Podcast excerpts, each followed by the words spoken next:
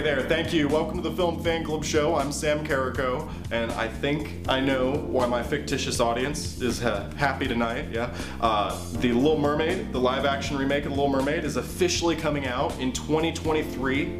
Yes, let's hear it for the Little Mermaid. No, but really, there was a lot of movie news that happened over the summer, and I figured since I gotta review all the movies that I, over the summer that I saw last week, let's get to the movie news. Yeah, the Aquaman sequel, John Wick 4, Knives Out 2, and a lot more filmed all over the summer. Yes, nature is healing. Yeah, Aquaman 2 will officially be titled The Lost Kingdom, and while plot details are scarce, I have a prediction, and I think that it's going to be a crossover with Jurassic World. Yeah, I mean, as, as desperate as DC must be right now, I wouldn't be surprised. Did you see the Suicide Squad though? Yeah, apparently nobody did except for us here at the Film Fan Club. They cast a new Supergirl and Batgirl. Yeah, I'm pretty excited. Uh, Sasha Calle will play Supergirl in next year's Flash movie, and Leslie Grace from In the Heights will play Batgirl in the solo film for HBO Max. I guess you could say the future is female, you know, for DC. Uh, let's see how it goes with the always reasonable fan base. Speaking of the future though, George Miller's Furiosa movie has been delayed again. The prequel to Mad Max Fury Road with Anya Taylor-Joy will now come out in 2024, nine years after Fury Road originally premiered in 2015. But don't worry guys, you'll get to see The Little Mermaid before then. Yeah, they're not the only ones shuffling around the release schedule too. Sony has been moving Venom around like nobody's business. Just within the past couple months, it was scheduled for release on September 24th, then October 15th, now it's October 1st. At this point, they might as well just put check your local listings on all the posters. And finally, Reservation Dogs has been renewed for a second season. The new FX show on Hulu was filmed entirely in the area surrounding Tulsa, Oklahoma, and focuses on Native American teens on tribal land. Our show today is entirely Reservation Dogs themed. Later on, we'll be talking to local pop culture critic Jimmie Tramel to review season one for us. But first, I had the opportunity to talk to uh, reoccurring stars, Lil Mike and Funny Bone. They talked to me about their experience working on Reservation Dogs. Let's get right to that. Got a new song and go like this. Lil Mike and Funny Bone, welcome so much to the show. How you guys feeling with everything going on? Man, it's just starting to get overwhelming, but we blessed. And we're just keeping it moving. Across Oklahoma, it seems like so many people have been talking about this show. And at least in my personal experience, everybody that I talk uh, to have been uh, talking about your characters as being standouts. I think you guys are hilarious. so, like, for those who aren't aware of the show, how would you kind of describe your roles and uh, what is your kind of approach to this? It's the Res Gossipers, I guess. We're the Res. Somebody called us the Res Instigators. we play our we play a res version of ourselves, eh, minus the, the all the instigating and whatnot. But we also rap in the show. Obviously, the, a lot of your personality is brought into these two characters. So, can you kind of just tell me about you guys? You mentioned from Oklahoma City, but uh, tell me a little bit about your come up or whatever, and how did you even, you know, get involved in this? Um, wow, wow. So, like, basically, coming up, starting out as rapping uh, was poetry for me because I was in therapy and they said write out your problems and your and your feelings uh besides expressing them out loud. And then right. um you know m- music started getting involved then I started writing songs and stuff like that. And then dancing dancing like Michael Jackson hence the name Little Mike Little Mike Little Michael Jackson. Yeah. And then Funny Bone came along uh, putting his little comedic rap in there, and I would jump in and be his little hype man, and then I would go up on stage and tell jokes while he was switching out the tapes, tapes way back in the day, Yeah. back in the 1900s. So basically, uh, let's go to 2020, and COVID hit, and all of our tour dates just canceled on us, and there was some big paying gigs, and we were like, no, oh no. So um, you know, stuck at home, trying to figure out different things to do, trying to make online merch, trying to stay Trying to pay bills. trying to stay afloat. Um, right and our manager hits us up and was like, "Yeah, I just got an email from this lady. She uh, some some Midthunder lady, and she's saying they're an audition in Tulsa for something. Y'all want to do it?" And I was like, "Yeah, we'll try it." Send us the script. The script had cuss words in it, and we was like, "Yeah, we don't cuss." So let's change up the script a little bit, and if they like it, they like it. If not, move on to the next thing. So sent in the uh, audition and they hit us up and was like, "Yo, that was awesome!" Um, and y'all sold it without the cuss words, and That's it's dope. just magic. So they, they picked us up and said, "Y'all do it like that, keep it real." And then, so ever since then, it's been a hit. Everybody loving it. It's been dope, and they picked our music up too, so that's a plus. So we spent a week shooting the pilot, and in that week, almost every day we were tested straight up the nose on both sides. Every yep. other day. Oh my God. Not fun. Um, on YouTube. but uh, yeah. So that week that we shot, I want to say it was in June or July. Then they hit us up and like, oh, um, Dis- Disney picked it up, and and they're gonna have it on FX, and we're gonna finish out the series. And we were like, oh yeah, let's do it. So then we had to spend like two months out in Tulsa filming and that again up the nose daily for 2 mm-hmm. months. It was interesting. At, at, the time, it was like I don't know if this is worth. it. right, right. I find that really interesting, though. That I, you, you guys got the script. You're like, no, nah, I gotta, I gotta, I gotta make this work a little bit better to, for what we're doing, and then, uh, and then they they went with it. So, how much of the of uh, like how much i guess changed throughout the process from script you know to bringing you guys in and then kind of adjusting the characters? Were the characters pretty well developed or whenever you guys got cast is that when it started to take shape? How did that work? I do feel like they wrote it for us. I mean it's we we changed it up slightly ever so slightly because basically yeah, all couple, we did was take out the cussing. Yeah and then there was a couple of jokes that kind of felt flat to us so mm. that we uh we added our, our little flavor flavor into it. This must have been a really kind of seamless collaboration. Oh yeah, yeah. I, that, uh, matter of fact, uh, Sterling was saying um, this never happens in Hollywood. Like actors don't get to say what they you know what they want, and um, usually the the directors are taking uh, basically notions from the big heads and he was like, this, you know, he was like, enjoy this while you can because y'all start getting into other stuff it ain't gonna be like this, man. So it's just like it was. It was really cool to have all these different people putting in their two cents into felt, making a project. Yeah, it felt comfortable and it flowed really freely. It was awesome. And I think that kind of helped it be what it is now. I think that the passion really shows through this project. And and I guess obviously, you know, the elephant in the room is this is a, a really un, unprecedented portrayal of Native Americans, you know, in the, the first you know major you know roles all the major roles behind the talent as well. Um, yeah can you just talk a little bit about more what that's like uh, how you know unprecedented this kind of show is and then also what the response has been from your guys' perspective? It's something that's been a long time coming because i've the indigenous community's been neglected even in the news. And uh, the only media we've been getting is really social media. So this i feel like finally have something for natives to relate to. It's by natives, for natives, and we need to show the world a, a sense of native humor.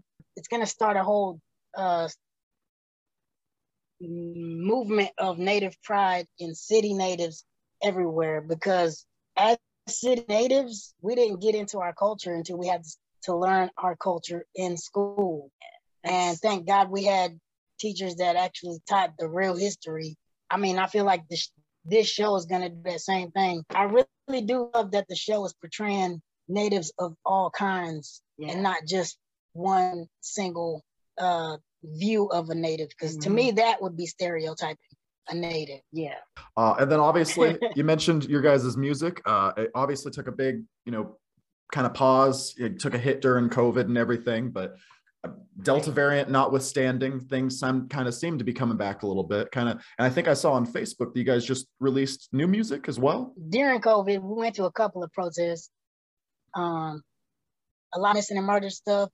Um, but like here in Oklahoma, we had two cop two cop incidences where they killed unarmed people, mm-hmm. and we were just like we were kind of fed with it.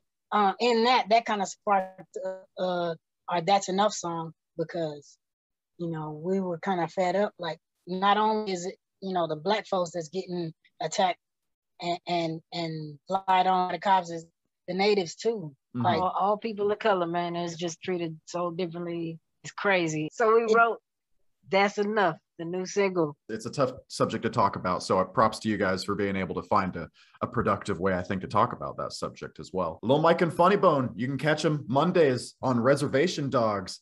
Thank you guys so Yeah, much for joining the Film Fan Club show and I wish wish you all the success in the future. Thank you for having a song. Big shout out to Film Fan Club. MikeBoneMedia.com for all the uh, updates, concert updates, new music, t-shirts. Go get that.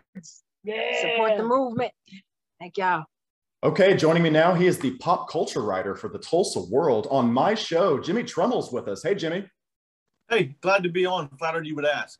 Oh, well, thank you so much for being here, and I'm flattered that you would accept the invitation. Uh, and I really have been watching your work for a while now and uh, wanting to get you on for a while now because we, you and I both live in Oklahoma. The Tulsa World is based in Tulsa, Northeast Oklahoma. And we have really seen a boom kind of happen here in terms of big filming projects coming to Oklahoma, specifically coming to this area, it seems too. I mean, I remember Minari was uh, nominated for all sorts of Oscars, and we covered it on the show here. But now, you know, we had Stillwater come out over the summer. Uh, we're going to be talking about Reservation Dogs here in a little bit. Killers of the Flower Moon is shooting. How did we end up here? You know, sometimes when you're in the golden years of something, you don't realize it because years have to pass. Then you have to look back and say, oh, those were the golden years. But it seems like we could be in right now the golden years of film and television in Oklahoma. And granted, you know, things have been shot here in the past, you know, movies and all and all different sorts of things. But Reservation Dogs, the first uh, television series ever to be shot entirely in Oklahoma. Uh, you know, Killers of the Flower Moon, uh, Stillwater, as you mentioned. Uh, it just seems like that we're in a moment of history where you think, well, does it get better than this, or is this as good as it gets right now? Has there been kind of a through line or a recurring theme in what's been bringing these filmmakers to Oklahoma? I don't know if it's a theme so much is that there's a specific aim with each uh, of these projects. I mean, obviously, Killers of the Flower Moon is being shot in Osage County because historically that's where it occurred 100 years ago. And if you want to shoot for authenticity, which we all think that they are, then you go exactly where it happened. And then Reservation Dogs, uh, the same thing, uh, made by Oklahoma filmmaker Sterling Harjo. Uh, he wants this to be authentic. It is authentic. So he's shooting in Oklahoma, in Okmulgee, in places that, that you know we might have driven past a hundred times, and now we're seeing it on our, our television screens. What was your take on uh, Reservation Dogs? Well, how many TV series have there been in the history of mankind? You know, it's a zillion, a billion, who, knows? And and yeah, this series, there's never been anything like it. There, the, you can see some series say that reminds me of this, this, this. This is not going to remind you of anything because this story has never been told on, on television. Typically, when you get a Native American story on TV, it's through the lens of a uh, Caucasian filmmaker, or it's a cowboys and Indian story. Uh, you know, something that's stereotyped. But you know, this is a look at real life for kids in Oklahoma Right. indigenous kids in Oklahoma. And when I watched it, uh, my first thought was, oh my gosh, I, I grew up with these guys, if not exactly, then people who 100% remind me of them and these experiences they're having, uh, whether it's going to the, the clinic in the second episode. Right. I, I've been to the, to the clinic with my buddies before. I, I And it- related to that so hard. Yeah. So Yeah. going to the Indian clinic until in Oklahoma. Yeah. I mean, it, it can be a, a long day. I mean, those clinics do as good as they can do, but it can be it can be a long day. But it, to me, it was so refreshing and so cool to see stories from our backyard brought to uh, television screens now globally. And I think basically the acclaim has been uh, unbelievable across the board. I think Neil Gaiman has bragged about it. Mark Ruffalo has bragged about it.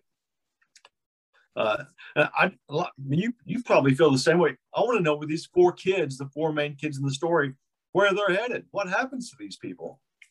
Absolutely. I loved the little arc that they have, even in just the first episode, where they still kind of, they, uh, throughout the second episode, I've only seen the first two, but throughout the second episode, they still want to leave Oklahoma. Uh, but the first episode, really, they kind of really want to go to California. And then they kind of pump the brakes and they're like, all right, well, we got to, we got to defend our home yeah. a little bit. I like that transition, but also I like that these are, these are kind of hoodlums. You know what I mean? They're all, they're getting into trouble and they're doing all, it was like a really nice, uh, like like you kind of said, a really nice slice of life for kind of am- morally ambiguous teens in rural Oklahoma. And again, I'm not not Native American to the degree that is shown in the film, but it's just really fun to see that culture represented and really important to see that culture represented. Uh, c- can you talk a little bit about like Sterling Harjo's influence on this series? This, these are stories he was born to make, basically. I mean, he, he lived this. I, I asked uh, one of the kids on the red carpet at Circle Cinema, one of the four cast members, uh, uh, D'Pharaoh, who plays Bear. These kids, even though three of them are from Canada, nailed what it's like to be kids in Oklahoma, native kids in Oklahoma. And when I asked D'Pharaoh about that, he said, uh, "Hey, it's because uh, of what's on the script. The people who wrote the story, Sterling Harjo, lived this, and because he lived this, all you have to do is uh, I mean, I think there's, I don't think he's trying to be modest, but I think he did a great job. But he just said basically, we just followed the script of what these people lived in their real life. It can't be uh, um, said enough just how like you can tell there's a lot of care and a lot of like personality mm-hmm. put into this show. And I really appreciate anytime that something as big as like FX and Hulu are allowed to like let a filmmaker create something you know? Like sterling harjo i think for the first two episodes uh, he uh, i think he wrote wrote the first episode with taika waititi but the second episode he wrote by himself and really got to like really take charge of this series. And and, and i always see so much kind of uh, movie projects that are done by committee, you know what I mean? Done kind of to, to please all test audiences. And I feel like this is just really, really stands out as something that is just a passion project for him. So I, I love that. Uh, is there anything else that you haven't mentioned about Reservation Dogs? I, I will say that I think the uh, the two guys on bicycles, the neighborhood gossips yeah. in Reservation Dogs, those guys crack me up. Uh, Little Mike and Funny Bone are their names uh, this may be like a launching pad for those guys because every time they come on the screen, uh, I told them they're, they're kind of scene stealers, uh, and and they're, they're pot stirrers too in their in their neighborhood where these kids live. Jimmie Tramel, thank you so much for joining me, and uh, I really hope to have you on again soon. It's been a pleasure, man. Thank you. Thank you. I appreciate it. And finally, if you want to bring Hollywood to your state, maybe don't shit on Hollywood. This past May, Governor Kevin Stitt signed the Filmed in Oklahoma Act into law, building on a current state film rebate that is capped at $8 million annually. Now, just throwing money at production companies that may or may not want to shoot here could do the trick, but Oklahoma's got to put in the work too, and that starts from the ground up. Multiple studies have found that our public school systems rank among the worst in the country. We have the highest female incarceration rate of any state in the country, and the 2016 aggregate found that we have the sixth highest teen birth rate in the country. But don't get me started on the roads. The public roads in Oklahoma are a joke. I would love to know how much wear and tear has happened on my car just because of the potholes in Tulsa. If you want to attract like film productions to your state, at least make the state's streets drivable. It doesn't stop there though. We love to talk about reservation dogs as an attraction for our state, but in reality, state lawmakers have been working to challenge tribal sovereignty over and over again. In July, our Attorney General asked the Supreme Court to overturn Roe v. Wade as one of his first acts in office. I'm sure Hollywood just loves that. Look, I love Oklahoma, okay? I've lived here my entire life. This comes from a place of heart because I want nothing more than to see my home state succeed. But if you just want to laugh at Hollywood liberals and tell them love it or leave it, well, the irony is they can make the Reagan biopic without you. Okay, that's our show. I'd like to send a special thank you to Lil Mike and Funny Bone, as well as Jimmie Tramel for joining me this week. Next week, we'll be talking to YouTube historian Matt Beat. He's going to help us break down American Crime Story impeachment. I'll see you then. Thank you so much, folks.